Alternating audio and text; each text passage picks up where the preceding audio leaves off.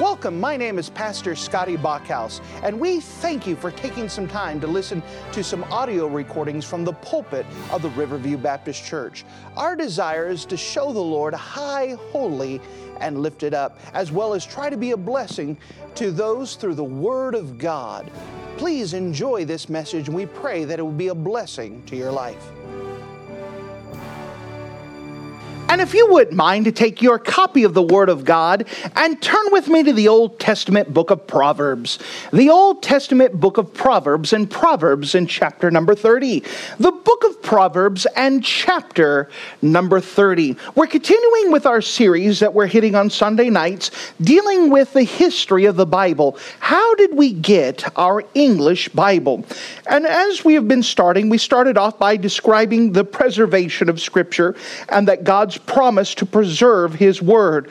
Built upon that promise, we begin to talk about terms and begin to give definitions. What's an uncial? What's a lexicon?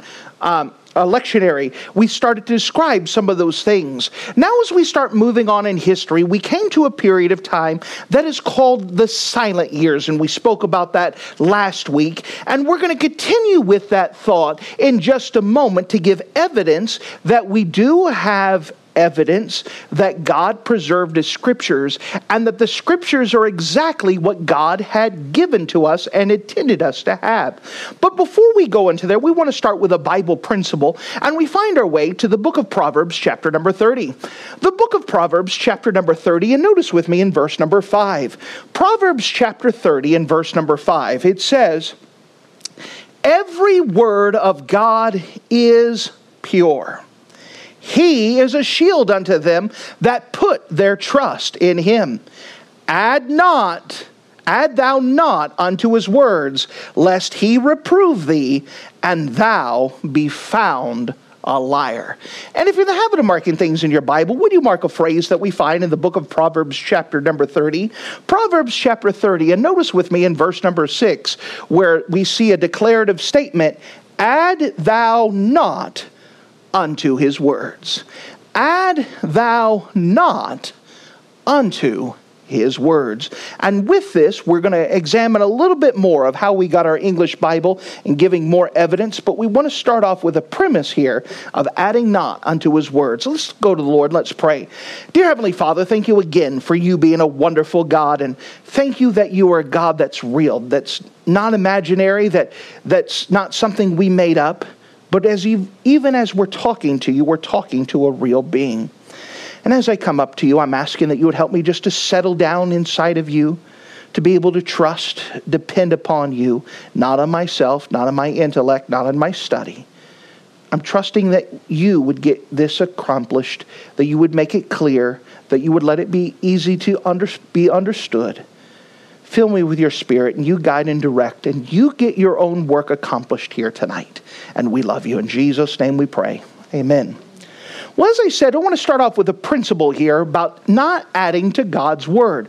Now, God gives three specific warnings in the beginning of the Bible in the middle of the Bible and at the end of the Bible, all talking about not adding or taking away to God's word. This is the middle part where God says in the book of Proverbs that we're not to add to God's word. Notice, if you don't mind, as we see this passage, we see in verse number five that every word of God is pure. And again, this is speaking about God's inspiration, that God has given us his word pure and that it is without corruption. It is God's word, it's not mixed in with our words. Now, if somebody adds to God's word, according to this passage, it says, Add not unto his word, lest he be reprove thee, and thou be found a liar. Here, God says that if anyone adds to God's word, they're going to be found a liar. If God didn't say it, then we can't depend on it and trust on it. It will be exposed. And so, God's giving a specific warning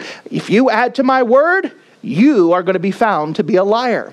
Now, you can't believe the Bible and come to a position that the Bible contains the Word of God at the same time believing that it has been intermingled with the words of man. By the way, most people seem to have this idea that man corrupted the Bible, but the Bible's still the Bible. Well, it can't be both. The Bible says it is pure words. It is what God has given us to do. It can't contain God's word and man's word mixed in. It's got to be God's word or it is not. You can't believe the Bible and still believe that it's been messed with. The Bible does not contain the word of God, it is the word of God the very word that God wanted us to have. Now, let's look at the end warning in the book of Revelation 22. Towards the very end of the Bible, the Revelation is the last book of the Bible. Revelation 22 is very close to the last chapter in the Bible, or it is the last chapter. Revelation 22. And notice with me as we look at this, starting at verse number 18, Revelation chapter 22. And notice with me in verse number 18. And once again, I want you to see for yourself God's warning on this. Revelation chapter 18, or 22, verse number 18. For I testify unto every man that heareth the words of the prophecy of this book if any man shall add to these things, God shall add unto him the plagues that are written in this book. And if any man shall take away from the words of this book of this prophecy, God shall take away his part out of the book of life and out of the holy city and from the things which are written from in this book. Verse number 20 he which testifieth these things saith, Surely I come quickly. Amen. Even so, come, Lord Jesus. Now, with this, we see the very clear warning don't add anything or take away from the Bible. That is God's stern warning. Don't mess with His words. Now, in this passage, just so we can be clear, who is testifying in verse number 18? Notice it says, For I testify to every man. Verse thir- uh, 20, we see, He which testifieth these things saith, Surely I come quickly. Amen.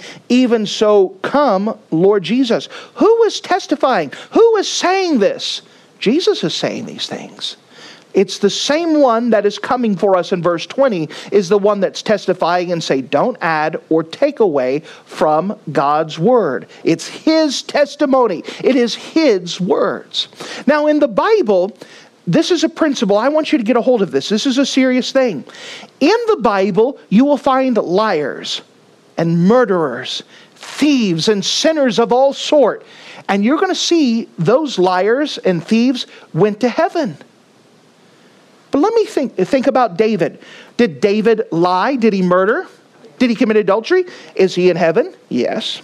You have Saul, who was a murderer. Is he in heaven? You have Jacob, who was a liar. Is he in heaven? Yes.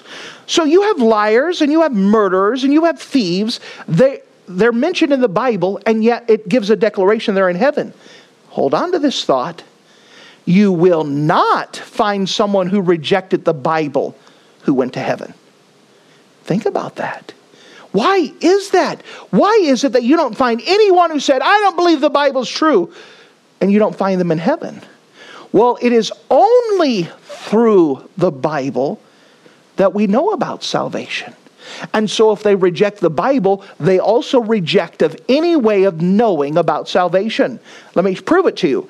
Gospel record of John, chapter 5 and verse 38. Search the scriptures, for in them ye think that you have eternal life, and they are they which testify of me.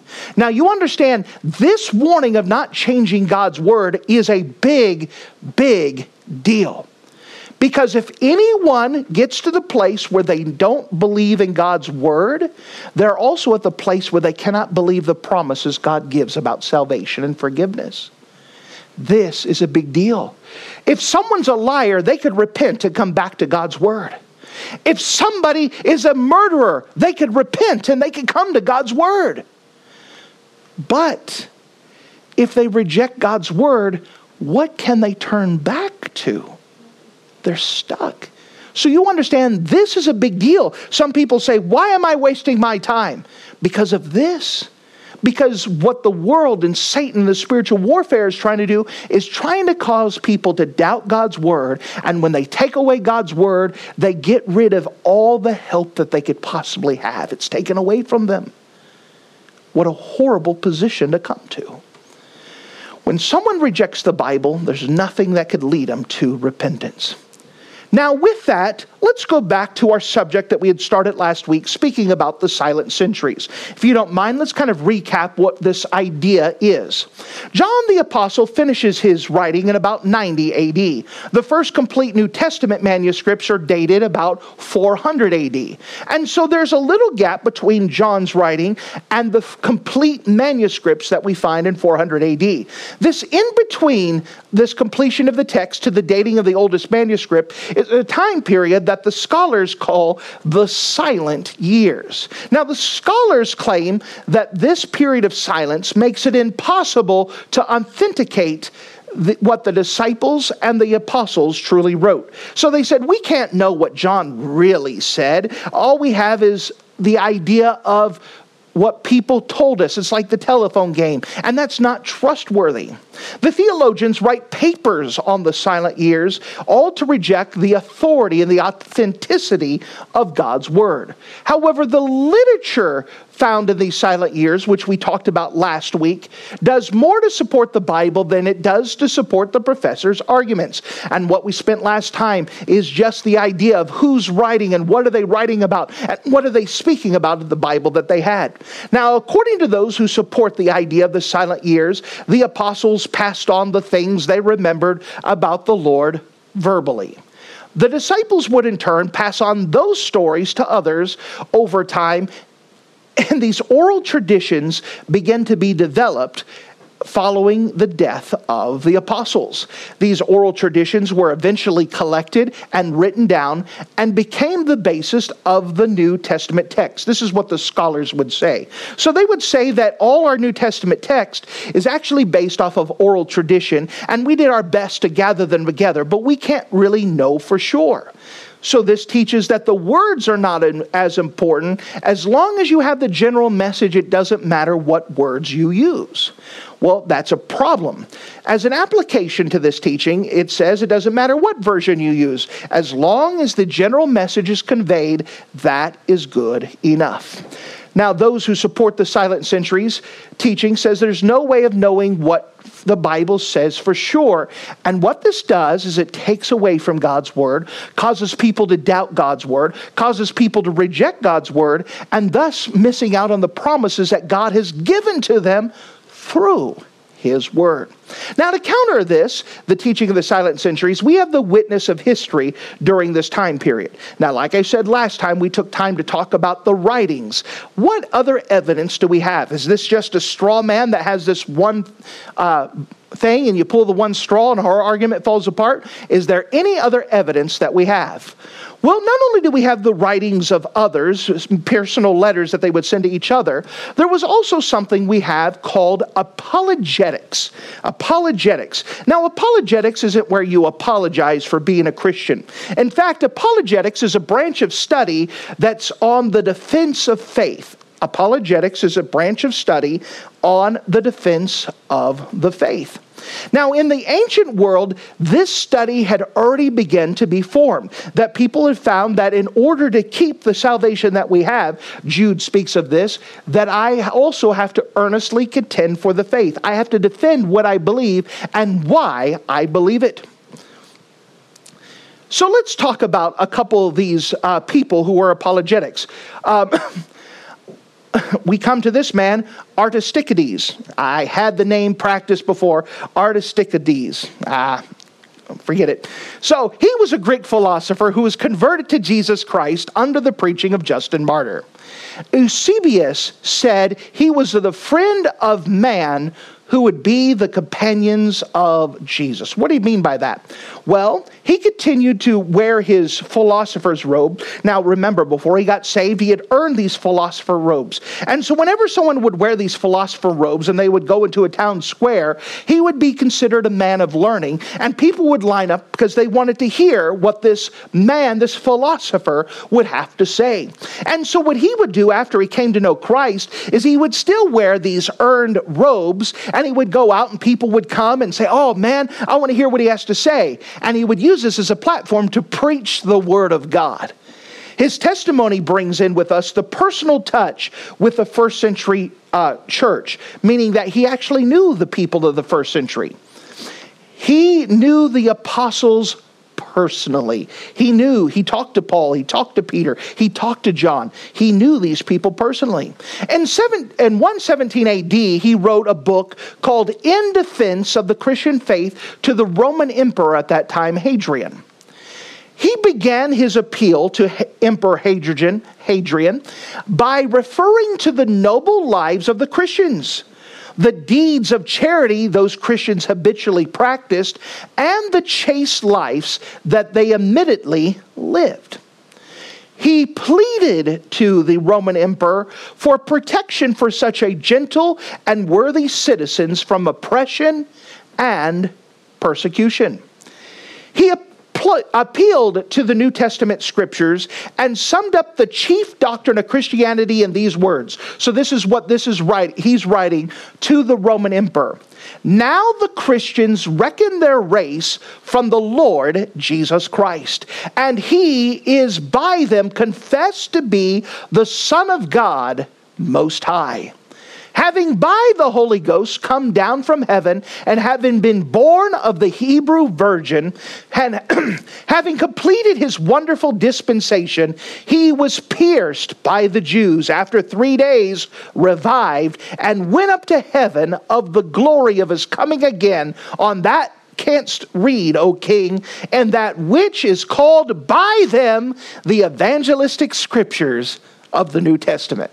Now, here's a guy writing in 117 AD, writing to the Roman emperor and says, Hey, you could also read this for yourself in the scriptures.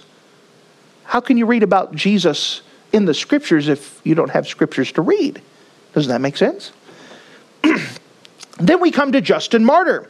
So, Justin Martyr, we have brought up before with his writings, but he was also someone who was important in the idea of apologetics. He was martyred in 166 AD. He was a man of learning himself, and he was traveled as an itinerant preacher. That means that he didn't stay in one place, but he would travel around preaching from church to church to church as he traveled. He, he addressed his first apology. Now remember, the word apology doesn't mean he's apologizing for being a Christian, but in fact, he's defending his faith as a Christian to a man by the name of Antonius in the year 138 AD.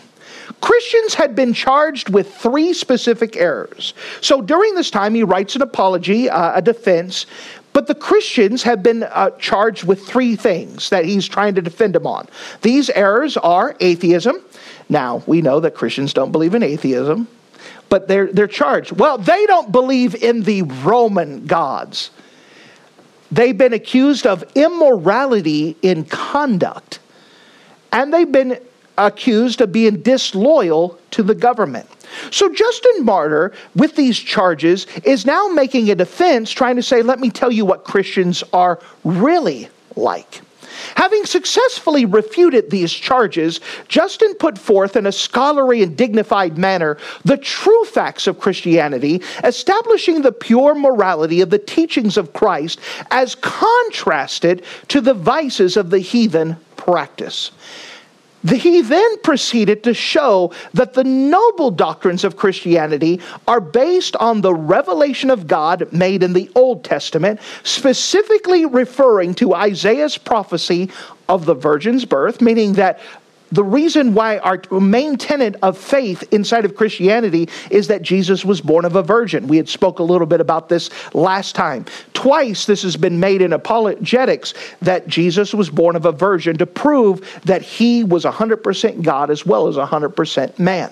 Now, in a clear paragraph and touching to the worship of believers in Jesus, Justin states that they met, these Christians met every Sunday to praise God and worship by the reading of the Old Testament and the memoirs of the apostles and the disciples. What are the memoirs of the apostles and the disciples?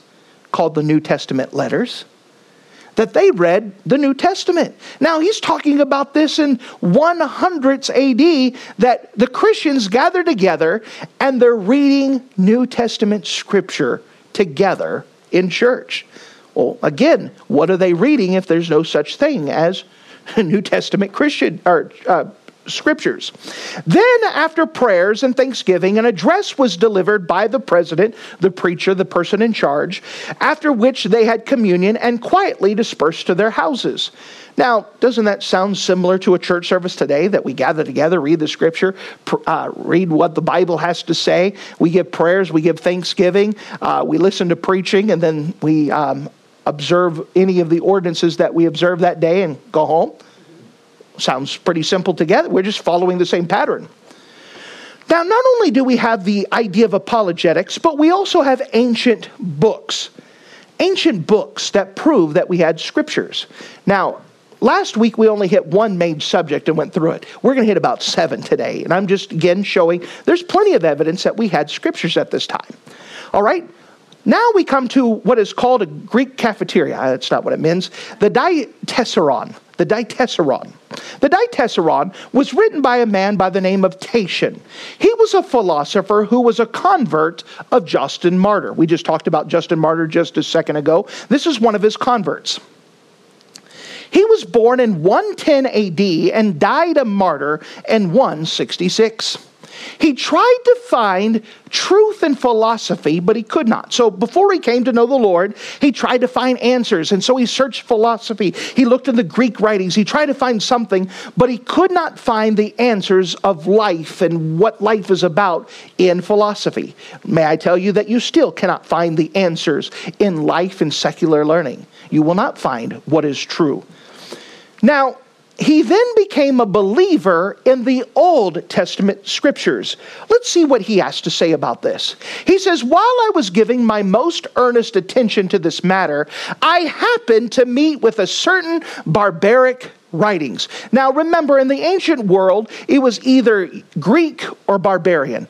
If something was in Greek, it was noble. If it was in any other language, it was considered barbaric. Okay, so it's not talking about caveman or something like this. He says, as I was doing studies, I happened to run into a, uh, some writings that was in a different language. And I ran into these barbaric writings, too old to be compared with the opinions of the Greeks, and too divine to be compared with their errors. I was led to put faith in these by an unpretending cast of the language, the inartificial character of the writers, and the foreknowledge displayed the future events, the excellent quality of the precepts, and the declaration of the government of the universe is centered on one being. So he said, as I did my scriptures, I found this book. And as I started to read this book written in, in this ancient barbaric language, I read it and I go, this is great. This is wonderful. The Greeks don't have this knowledge. Other people don't have this knowledge. It doesn't have the Greeks' mistakes, man, it had to be written by God. And as he studied it, he said, I started to read it and see the language of it, started to see how it was written, looked at the character of the writers. I saw the display of future events, prophecies, and saw as they were fulfilled, just as they were declared. And I had to say, the one who wrote this book, this is God. I, I want to follow this God. And so he became a, became a believer of the Old Testament scriptures. Well, that's a good start. So, in summary, he said, I studied philosophy and then read the Bible. When I read the Bible, it was far superior to anything else that I looked at, so I just had to believe it. Having then accepted that God revealed the Old Testament by the reason of prophecies contained therein and the fulfillment of these prophecies, Titian began to preach about the God of Israel. So he says, I want to tell people what I learned. This God of Israel, he's the real God. Well, then he met Justin Martyr. And the Justin Martyr said, Guess what? You only know half the, the equation. Let me tell you the other half. And he led him to the Lord Jesus Christ and said, Let me tell you more about what you need to know. Tatian ate this up and came to know Jesus Christ as his personal Savior. Then Tatian continued to teach in the highest circles, which his status as a philosopher gave him access before he was martyred in 160 AD. So again, he said he'd have those philosopher robes go out and preach a message. People would flock because he looked smart and they figured that he knew what he was talking about. Now, before his death, Tatian tried a bold achievement. Now, again, this is a scholar. This is someone who likes study, who likes to research things. So let's see what he tried to put together. Before this time, none of the New Testament books have ever been gathered into a formal canon. That one church would have one book and the other church would have another book. Uh, and so he said, let's gather them together. These separate manuscripts were widely scattered and in the possession of several apostolic churches. His work was to help gather copies of the different New Testaments together so people could have it. Tatian desired a compact copy of the four Gospels, so for his own use, he compiled the Gospels of Matthew, Mark, Luke, and John, and he put them in parallel columns on a wide parchment. So over here, you would have Matthew, and then you would have Mark, and then you would have Luke, and you'd have John, and then you would turn the page, and they would have all four of them lined up. Now, he did this on his own because he wanted to have all four gospel records together. That's pretty smart. Now, by the way, how can you do that if they don't exist? He had to have something if he's going to write it down. This, this four column gospel record, uh, putting them together, is called the Diatessaron. It's pretty amazing. This work was finished in 150 AD. This four column uh, putting together of the four gospel records. Now, it was lost for some time, but when it was recovered, it was recovered in two languages, meaning that the Old Testament people, they used it for a while. It was lost to us in history, but then we found it and found proof. Hey, look, it did exist. It wasn't of our imagination. We found it. It was uh, actually translated into two different languages. It became very popular in the Eastern Church from the time of its appearance and the Arabian and Syrian saints copied it extensively. Again, you have all four gospel records. We want to use it. Let's make copies of it and spread it around and use it. Then we come to another one, the Didache. Didache. This is another book that was put at this time. The official title of the Didache is The Lord's Teaching Through the Twelve Apostles to the Gentiles. Big title. That's why people would just uh, bring it down and call it the Didache, the uh, Lord's teaching through the 12 apostles to the Gentiles. This is a record that has been known to the scholars since 1885, meaning that we have archaeological evidence and that the scholars have known about this since 1885. This famous document is often quoted by the first, second, and third century states, uh, saints. They quoted it quite extensively. They would say, just like it said in the Didache, and they would make record of it. So not only do we have copies of it today that's been known to scholars since 1885, that we have the uh, first, second, and third century writers that would make reference to this book. It was compiled by an unknown author or authors about 80 AD. Now, that's pretty important if we're putting dates together. 80 AD. Somebody knew that the 12 apostles taught, they knew what they taught about Jesus Christ, and were collecting a record of what they taught in 80 AD. So, what did Peter teach? What did Paul teach? We could put it together in a book. Now, the Christians in 80 AD also understood that not only Paul, but all of the apostles were sent to carry the good news to the Gentiles. They knew that. That was the title of the book, The Message of the Twelve Apostles to the Gentiles. This booklet was known as Didache, was written in New Testament Greek meaning the same Greek that the New Testament was written in, and it contains dissertations on the worship and service of the church, meaning that it gives instructions about things that should operate in the church. For example, the book deals with water baptism, all right? Who is the right candidate? How do we baptize? Why do we baptize? What's the purpose of it? We have the instructions on communion. What are we supposed to do? Do at the Lord's Supper. What is the instructions? How do we operate that? The walk of the believer in the world. So, how does a Christian operate in the world. And then the general summary of the teachings unique to Christianity. Do you know that there are some things that we believe that Buddhism doesn't believe? There are some things that we believe that the Roman gods and those who follow them didn't believe. And so this book would give a summary so someone could read it. Hey, what's the difference between Christianity and what I believe? Here's a book. Read it for yourself. I like books. You should be able to learn how to read and learn information. Good. Now, the Didache is one of the first, if not the earliest, of the Christian writings, and is the oldest except for the New Testament itself, one of the oldest writings. And it tells all about these things. Nothing has come to us of this nature any older than that of the Didache. Now, John the Apostle himself may have written from the pages. Remember, John dies at 90 AD. The Didache was written at 80 AD. So John the Apostle probably read from its pages, and some believe that he actually contributed to its contents, that he helped uh, put together the Didache.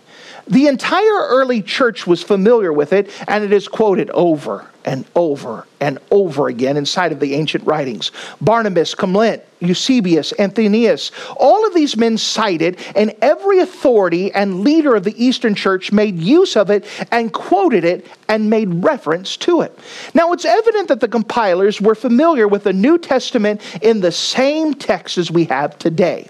Now, the Didache was written in 80 AD before John died. There are 25 direct quotations from Matthew, Mark, and Luke, direct quotes. Now, there are no references to the gospel record of John because John hasn't written it yet. That would make sense. If it's written before John wrote the book, there's no going to be no quotes from John but John had access to it. In addition to the three Gospels that are quoted, there are references to 14 other New Testament books that were added to later additions to the Didache. Now, once again, we have a book that proves we had scriptures and they had scriptures even back in that time. This Didache, the later editions, included portions of Romans, Ephesians, 1 Corinthians, 2 Corinthians, Philippians, Titus, Philemons, Acts, and Jude. All of those have portions of those books put in the Didache. Now, we had talked about different things. We had apologetics, we had different books that was written. We also have evidence of other versions. We had made mention of this a couple sessions earlier, but we're going to repeat it again. That very early on in the early days of the New Testament church, the Bible was translated into different languages of that day. The oldest translation was the Syriac Peshitta. It was written about 150 AD. Now, again, how can you translate something if you don't have something to translate from? Now, John had finished his writing at 90 AD, and so have a book translated into a different language is pretty close to the source at 150 AD. It is pretty close to when John had died. It was translated in Antioch, located in Syria. Now, if you don't mind, starting from right now, I want you to mentally note how many times we mention Antioch. We're going to mention it a whole session next week, speaking about the headquarters of the New Testament church. But Antioch, Syria is going to be one of the important places that we need to note when we talk about the history of the Bible. Now, if there's a translation of the Bible in Syrian, it implies that there's something to translate from. The Syriac translation in about 150 AD agrees in every essential detail within the text of the King James Bible that we have today. You said every essential detail. Well, we understand that there are some things that when you translate uh, changes a little bit. For example, we have the word toothbrush, right?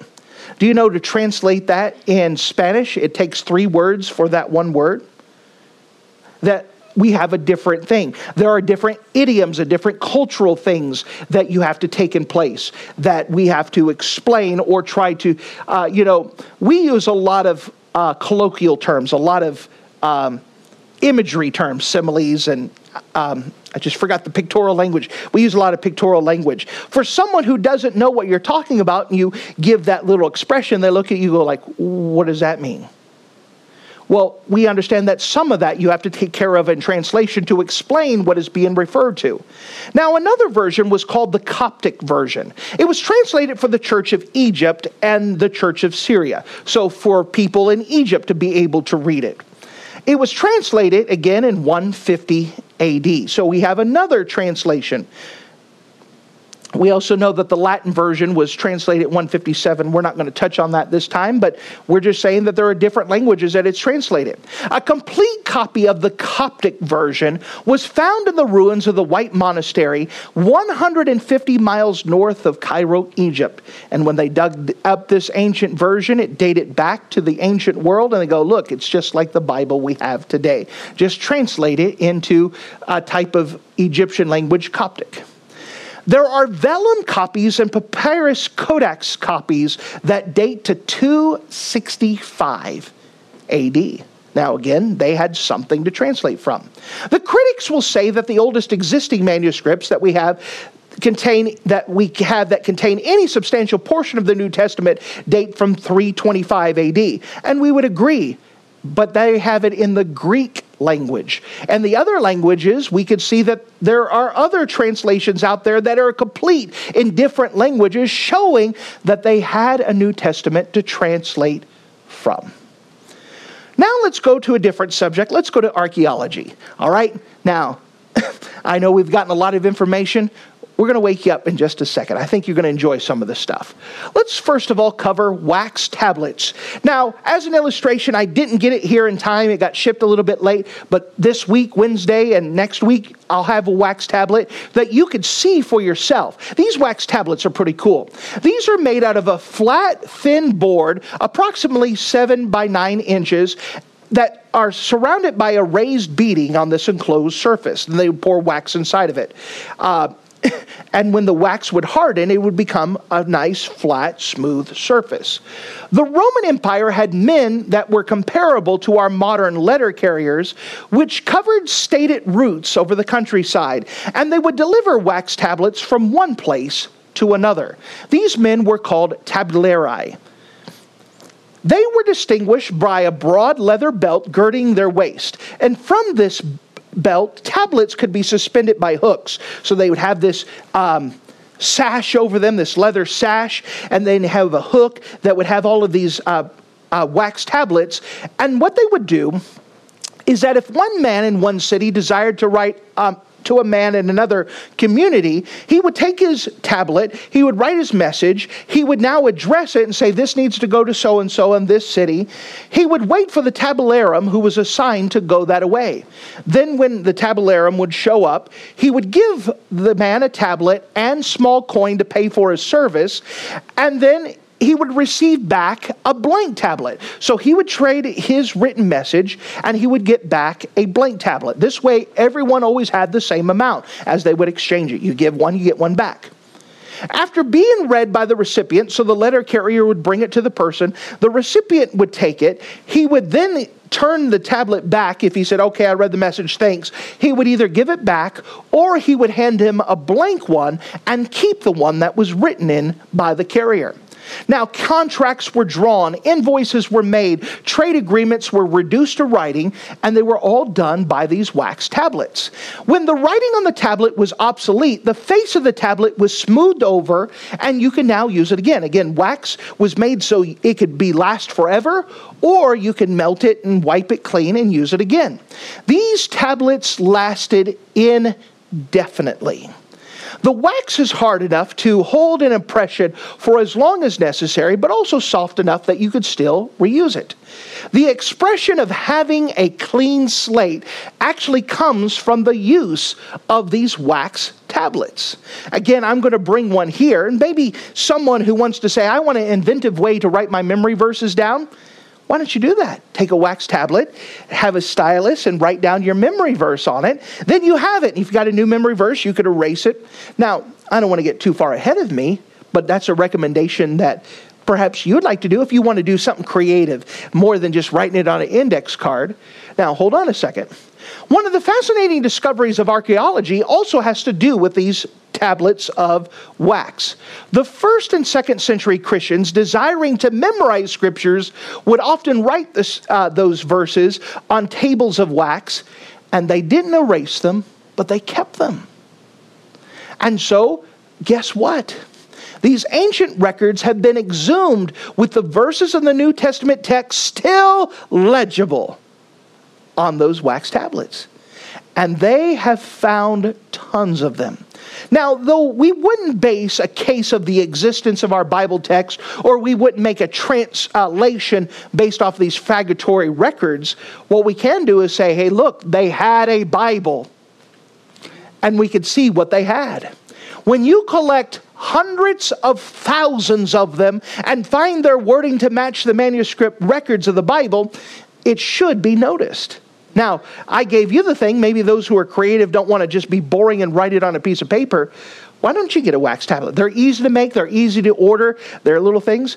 Write down the memory verse, ch- uh, kind of chip it into the wax. Again, I'll bring one so you could see it. Then you can have it forever. This is what I wrote down, this is the memory verse that I have. Just for those who have created minds, for those who are boring, you could still use index cards, whatever works. Well, let's also cover papyrus. Now, we covered papyrus before, but we have papyrus evidence, but I want to teach you a Bible lesson based off of papyrus. I told you I was going to keep you awake. Here's something for you. Turn with me, if you don't mind, to the book of Colossians, chapter number 2.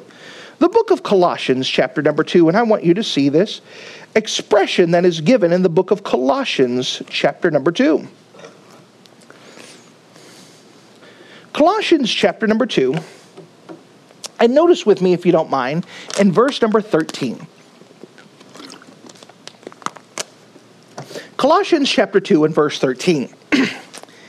and you, being dead in your trespasses or in your sins, and in the uncircumcision of your flesh, hath he quickened together with him, having forgiven you all trespasses, blotting out the handwriting of the ordinances which was against us, which was contrary to us, and took it out of the way, nailing it to his cross.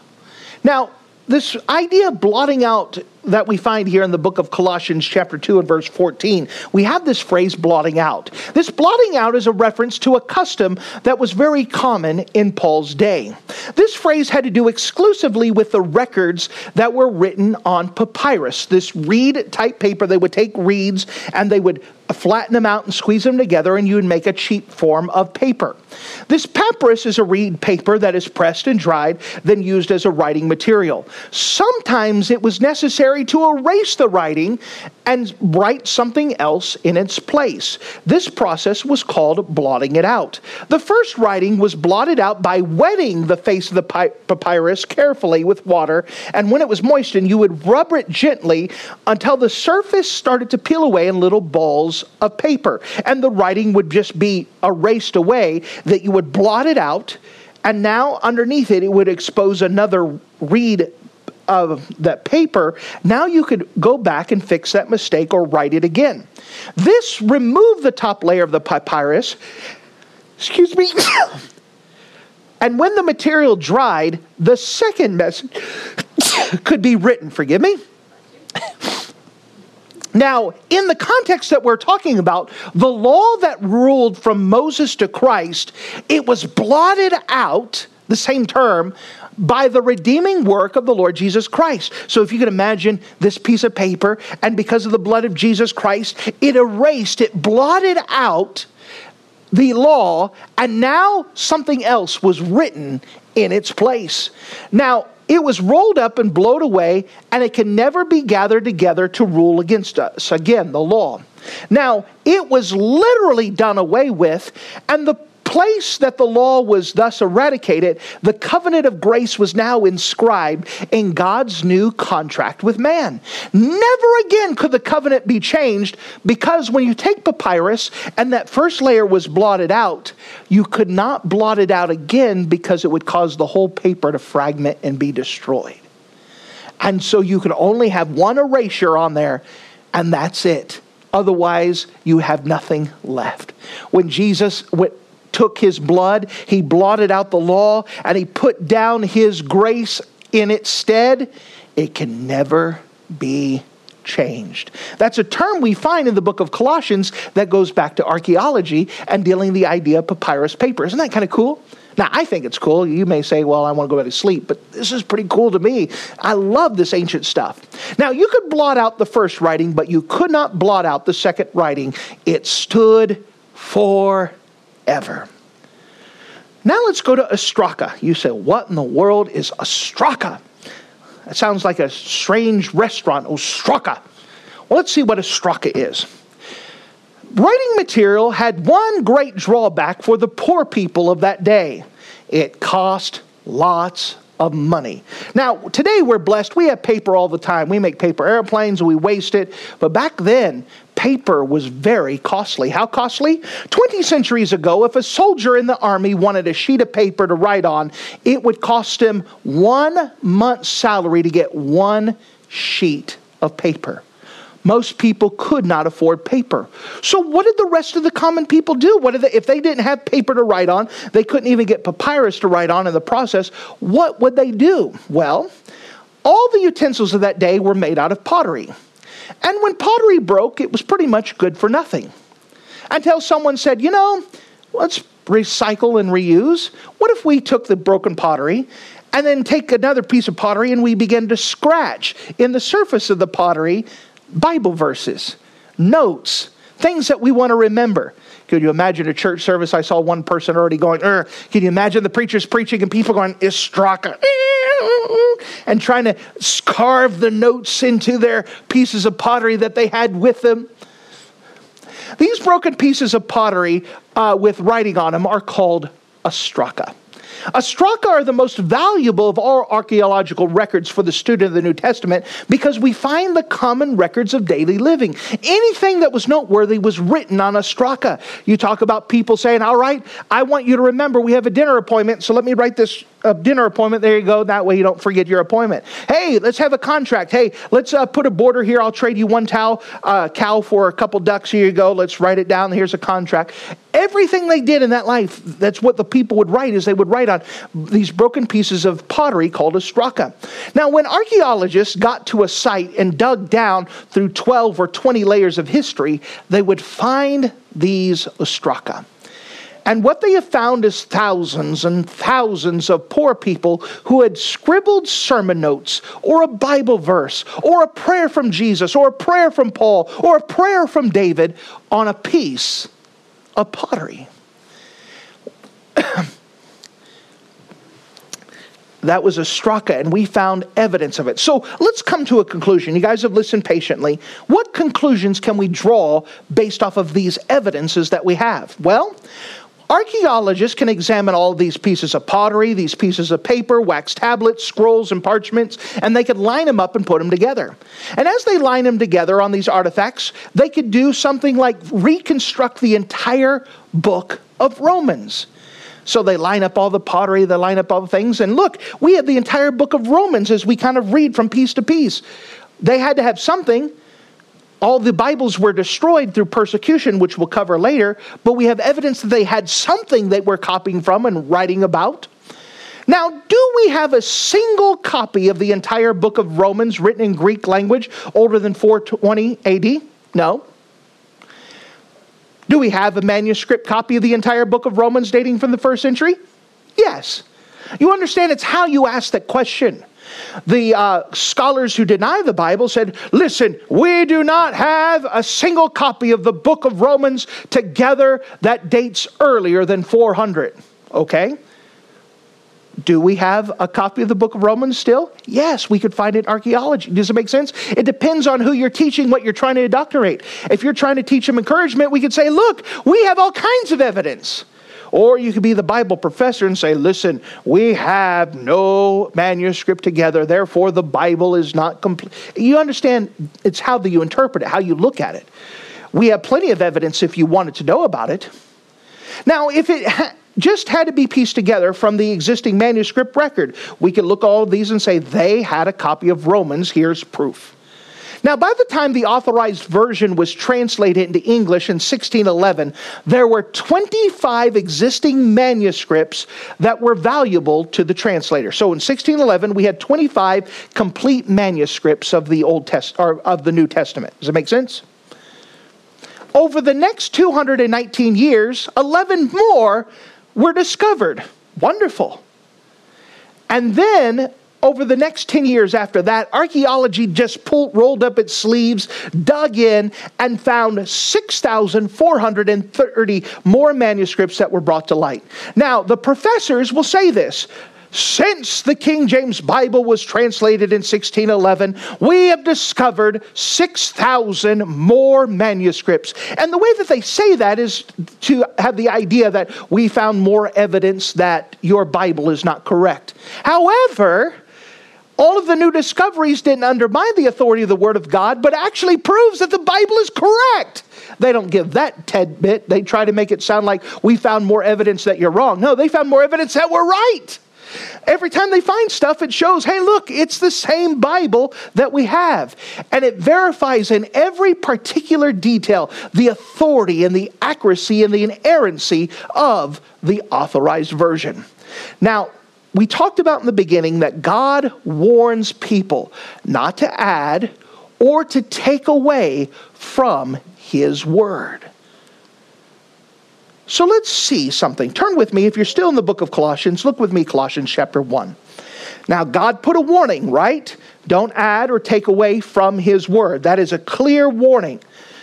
We're, we have all kinds of evidence that the book of Colossians is written correctly. We have that through archaeology, we have it through these different records.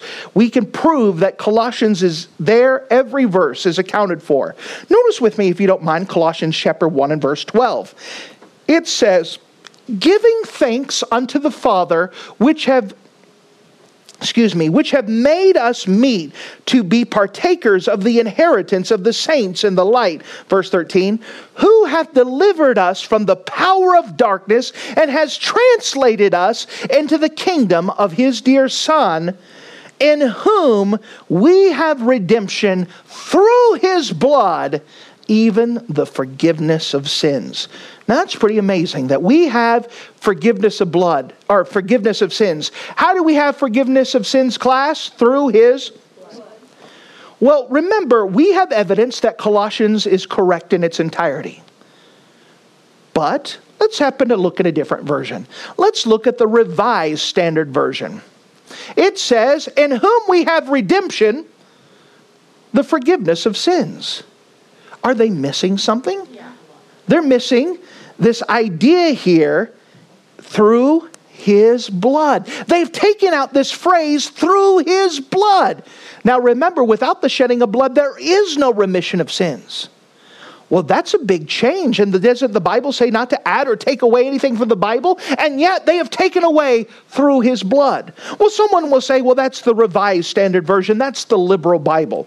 Let's go to a conservative Bible. Remember, outside of the authorized version, the uh, NIV is considered the conservative Bible. Let's see what the conservative Bible of the NIV says. It says in Colossians 1:14 in the NIV, "In whom we have redemption, the forgiveness of sins." Once again, they have taken out the phrase through his blood. You know, God has given a pretty big warning not to add or to take away from His Scripture. And when you take out a big proponent like this, that in His blood is how we have redemption of sins, that is taking away salvation because without the shedding of blood, there is no remission of sins. Now, how do they justify this? How do they justify the change? Well, our oldest manuscripts, the way that we see things, we have no evidence that through his blood should be in this passage. Well, they have plenty of evidence, they just choose not to put that evidence in there. This is a big deal. As we understand and explaining about the Bible and the history of the Bible, we understand it has a more than an academic uh, consequence. It is dealing with the spiritual nature of can we trust the Bible? Because it is through the Bible we have the scriptures speak of eternal life, this salvation that is found through his blood. Thank you for listening to this audio message. This is Pastor Scotty Bachhaus, and I encourage you to take this information that you just received and make a specific decision to follow after the Lord. If you don't know Jesus Christ as your Savior, let me beg you to take the time to receive Jesus Christ for the forgiveness of your sins. If you are saved, I encourage you to make a decision in your life to help you get closer with the Lord. If there's anything specific we can do to be a blessing or to pray for you, we encourage you. Look us up on the internet at riverviewbc.com. Once again, that's riverviewbc.com. Or if you would prefer to call us, you could give us a call at area code 920 530 6308. Once again, that number is 920 530 6308. If there's anything we can do to be a blessing or an encouragement to you, please let us know. We would love to make ourselves available. Thank you.